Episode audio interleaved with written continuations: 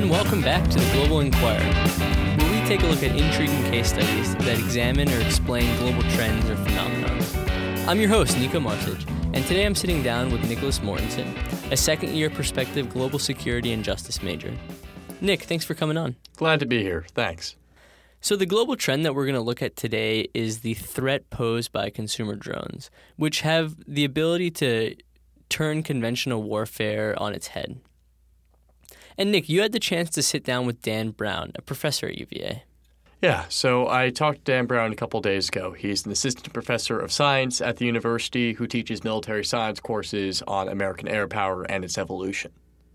And just as a disclaimer before this episode, the views expressed here, both by us and Dan Brown, are our views as individuals and not those of any groups we may be a part of or our employers.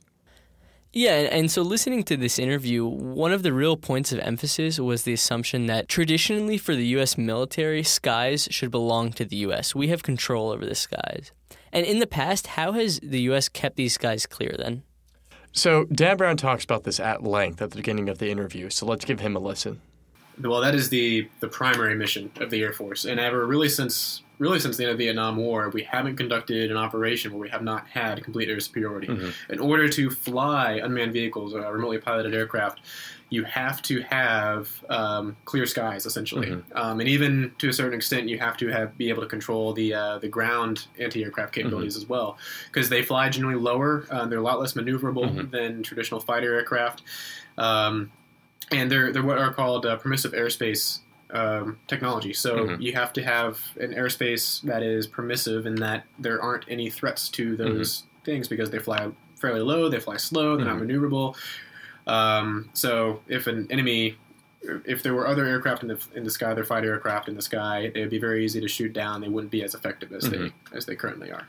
What he's saying here is that the United States uses its air force to maintain air superiority. Uh, they keep jets in the air, and they more or less meet the threat and destroy it, and that's how we keep air superiority. That's how we keep the skies clear for our military forces. And how the Air Force maintains air superiority has had some interesting effects for the rest of the U.S. military, particularly the Army. You see, the simple fact of the matter is that the Army assumes that it can operate with some degree of air superiority, that the skies are going to be clear, that you're not going to have jets or anything else dropping bombs on them, performing aerial reconnaissance, or generally being disruptive. And so, how do commercial drones then challenge this nature of conventional warfare? It doesn't challenge the nature of conventional warfare as it more opens up a very uncomfortable niche that we simply have to deal with. And before going into uh, commercial drones, I would want to go back to Dan Brown's interview when he talks about conventional drones a little bit more. In general, drones uh, as a as as a uh, factor in the, use of American air power, um, they're they're pretty important because mm-hmm. they're fairly inexpensive when it comes to uh, weighing the cost of maintaining and operating uh, what you might call traditional aircraft, mm-hmm. manned, manned aircraft. Um, and they also have different. They can do different things that uh, manned aircraft can't. They can loiter over a certain area for an extended period of time. This is really good for getting information on particular targets. Um, they can kind of follow convoys along. Um, and then they can also they, they've got that capability to conduct very surgical kinetic strikes as well mm-hmm. which makes them very useful and versatile when you say surgical kinetic strike uh, what does that mean exactly kinetic strike is any uh, is any type of actual attack that causes physical damage mm-hmm. um, so when we in the military uh, when it's used uh, when the word kinetic is used kinetic strike that's you know the actual launching of a missile or a bomb mm-hmm. um, against a target on the ground the kind of drones the United States uses and the usual quadcopter consumer drone you see are simply not in the same level. Uh, a conventional military drone can stay in the air for hours at a time, can be operated quite literally across the world, and can carry thousands of pounds of ordnance. A consumer drone can only be operated in a very small radius, can stay in the air for maybe an hour. It can only carry a couple pounds of you know tr- truncated or uh, improvised explosives. However, the main issue is that it's not the asymmetry in capabilities, it's the fact that these consumer drones can perform similar missions. Dan Brown talks about drones performing reconnaissance and bombing missions uh, during his interview. And as we've seen in numerous examples in the Middle East, these consumer drones are capable of performing, in a much weaker sense, the same missions.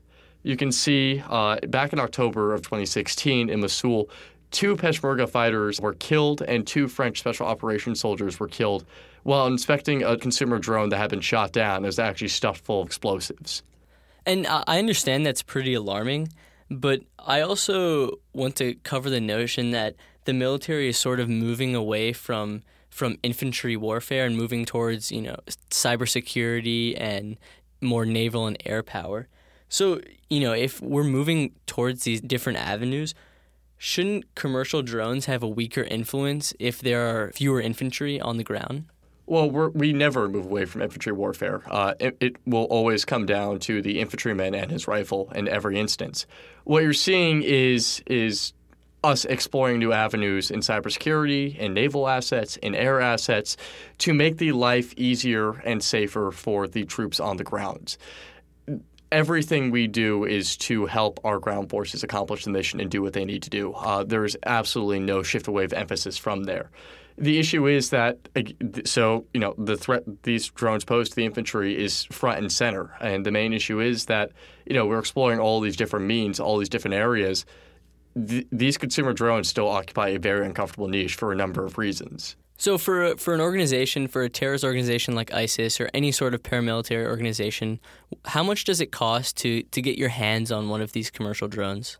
These are the ones you can buy off Amazon for fifty to two hundred dollars on the internet, have shipped straight to your door, uh, no questions asked. These are consumer models; they are incredibly cheap. And as Dan Brown said, uh, you know the kind of drones that we operate cost between forty to seven million dollars. These kind of drones cost two hundred. And why can't then the traditional air defense systems work to combat commercial drones? So with the Air Force the level at which a consumer drone operates and the level at which a jet fighter operates simply are not comparable. Uh, those jet fighters are going to be thousands of feet in the air, traveling at or beyond the speed of sound, and its weapon systems are not built to handle a tiny plastic drone that's you know in the air, maybe about 50 feet up. So the Air Force doesn't really have much to do there.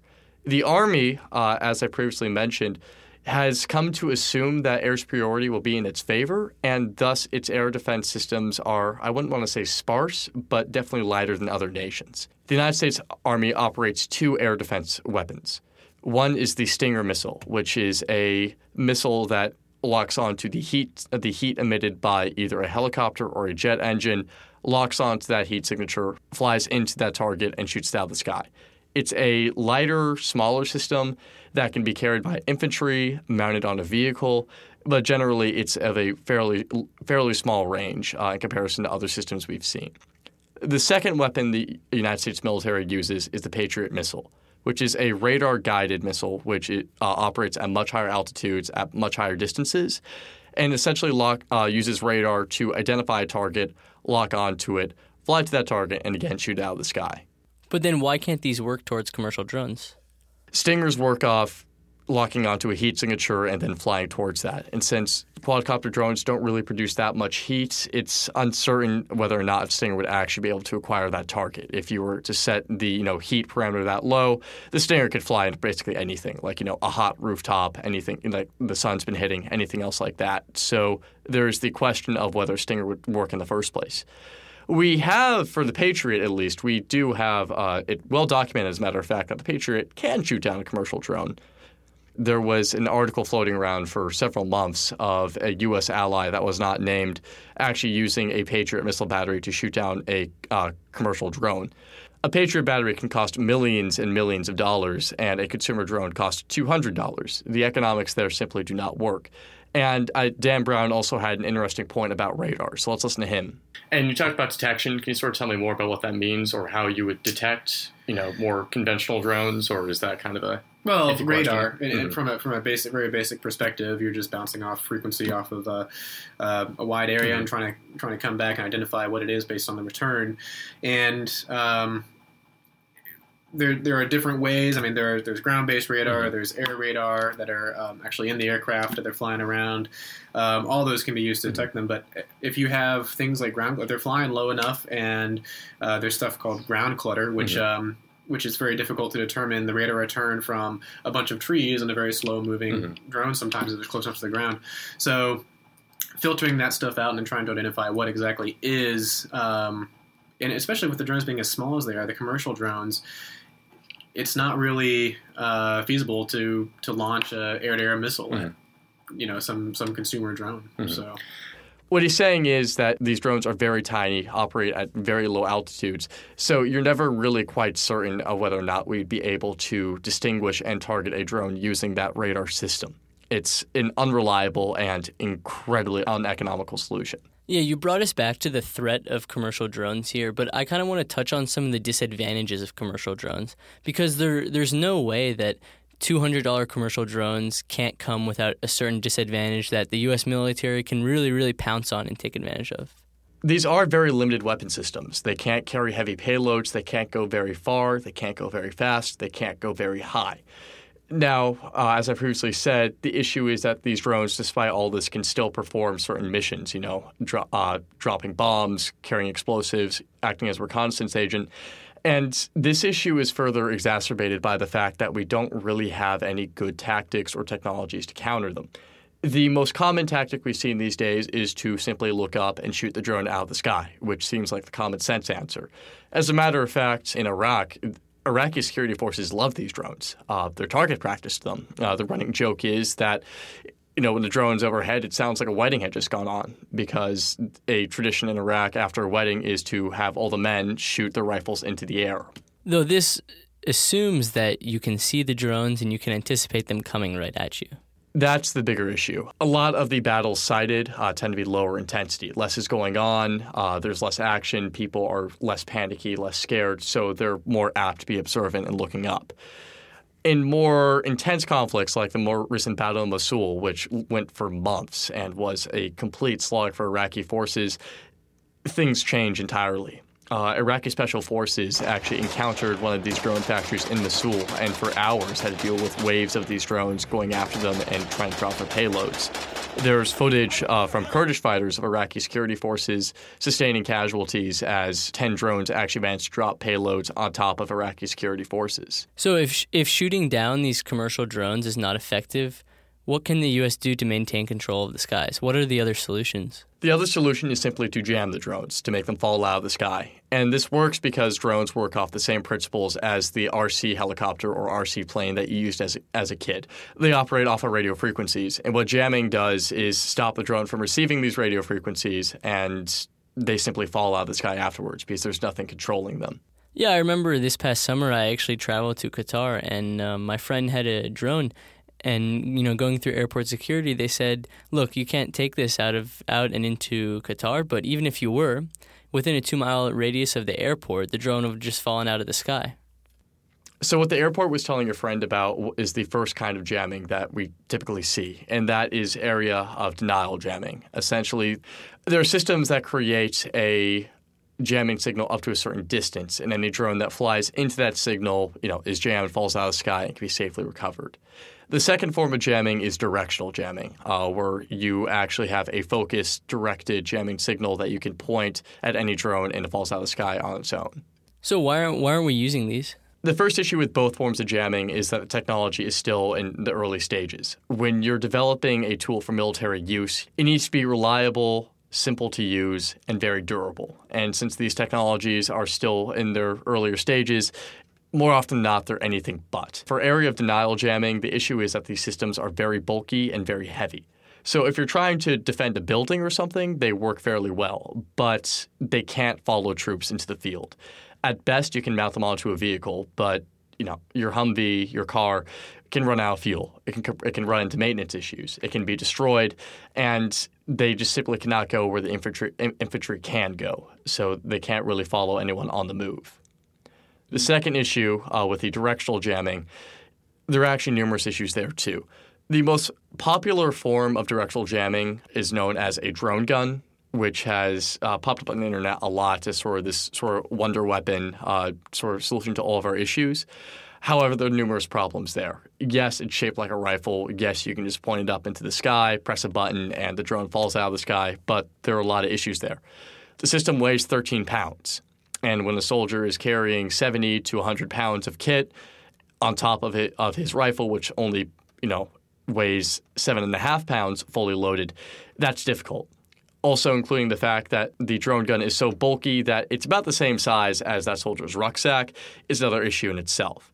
Additionally, the drone gun is uh, is not field tested. It's not combat proven, and it's a system that is too bulky and too heavy to really be used in combat viably. And given that these issues exist and the overall threat of commercial drones will continue moving forward, what are some of the solutions that you would put forward? Dan Brown uh, in, in, our interview actually does a very good job outlining sort of the progression and the solutions we need to follow. So let's listen to him first. It's certainly a tactical threat right now. Again, as far as the Air Force is concerned, maybe not so much, but in, from from this perspective of the military and dealing with you know a wide variety of threats, you know, and this this is kind of an extension of that because these are very easy to get, very cheap to acquire, and we found even in Afghanistan and Iraq that the the terrorists are very innovative. They you know they they will spend very little money, amounts of resources developing IEDs, and this is just an airborne version of an IED in a lot, a lot of respects of what they're using now.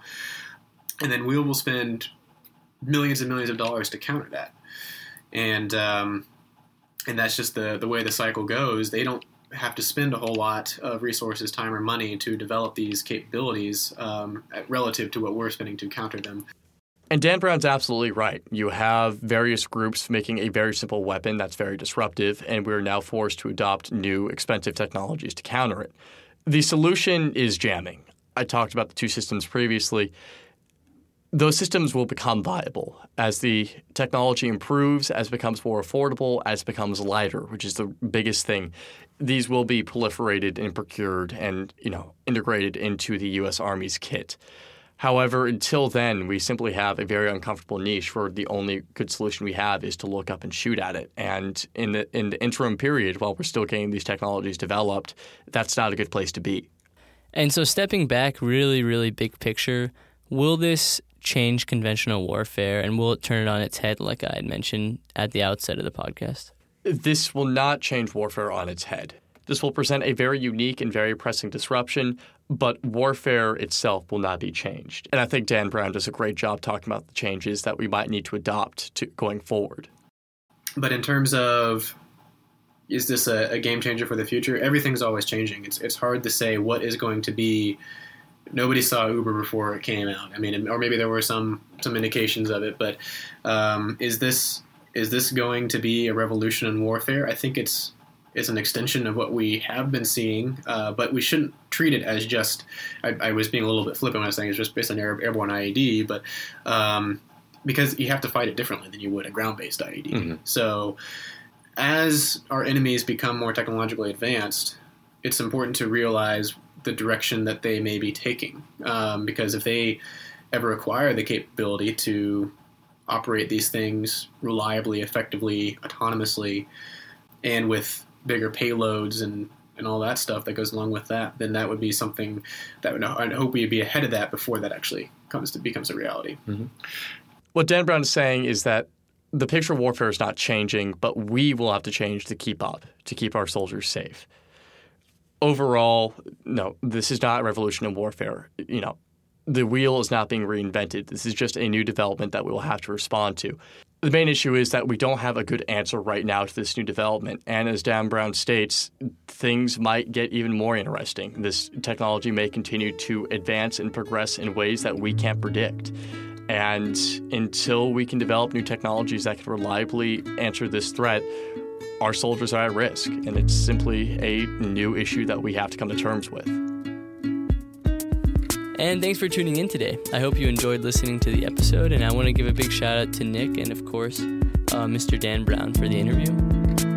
Glad we could be there for you.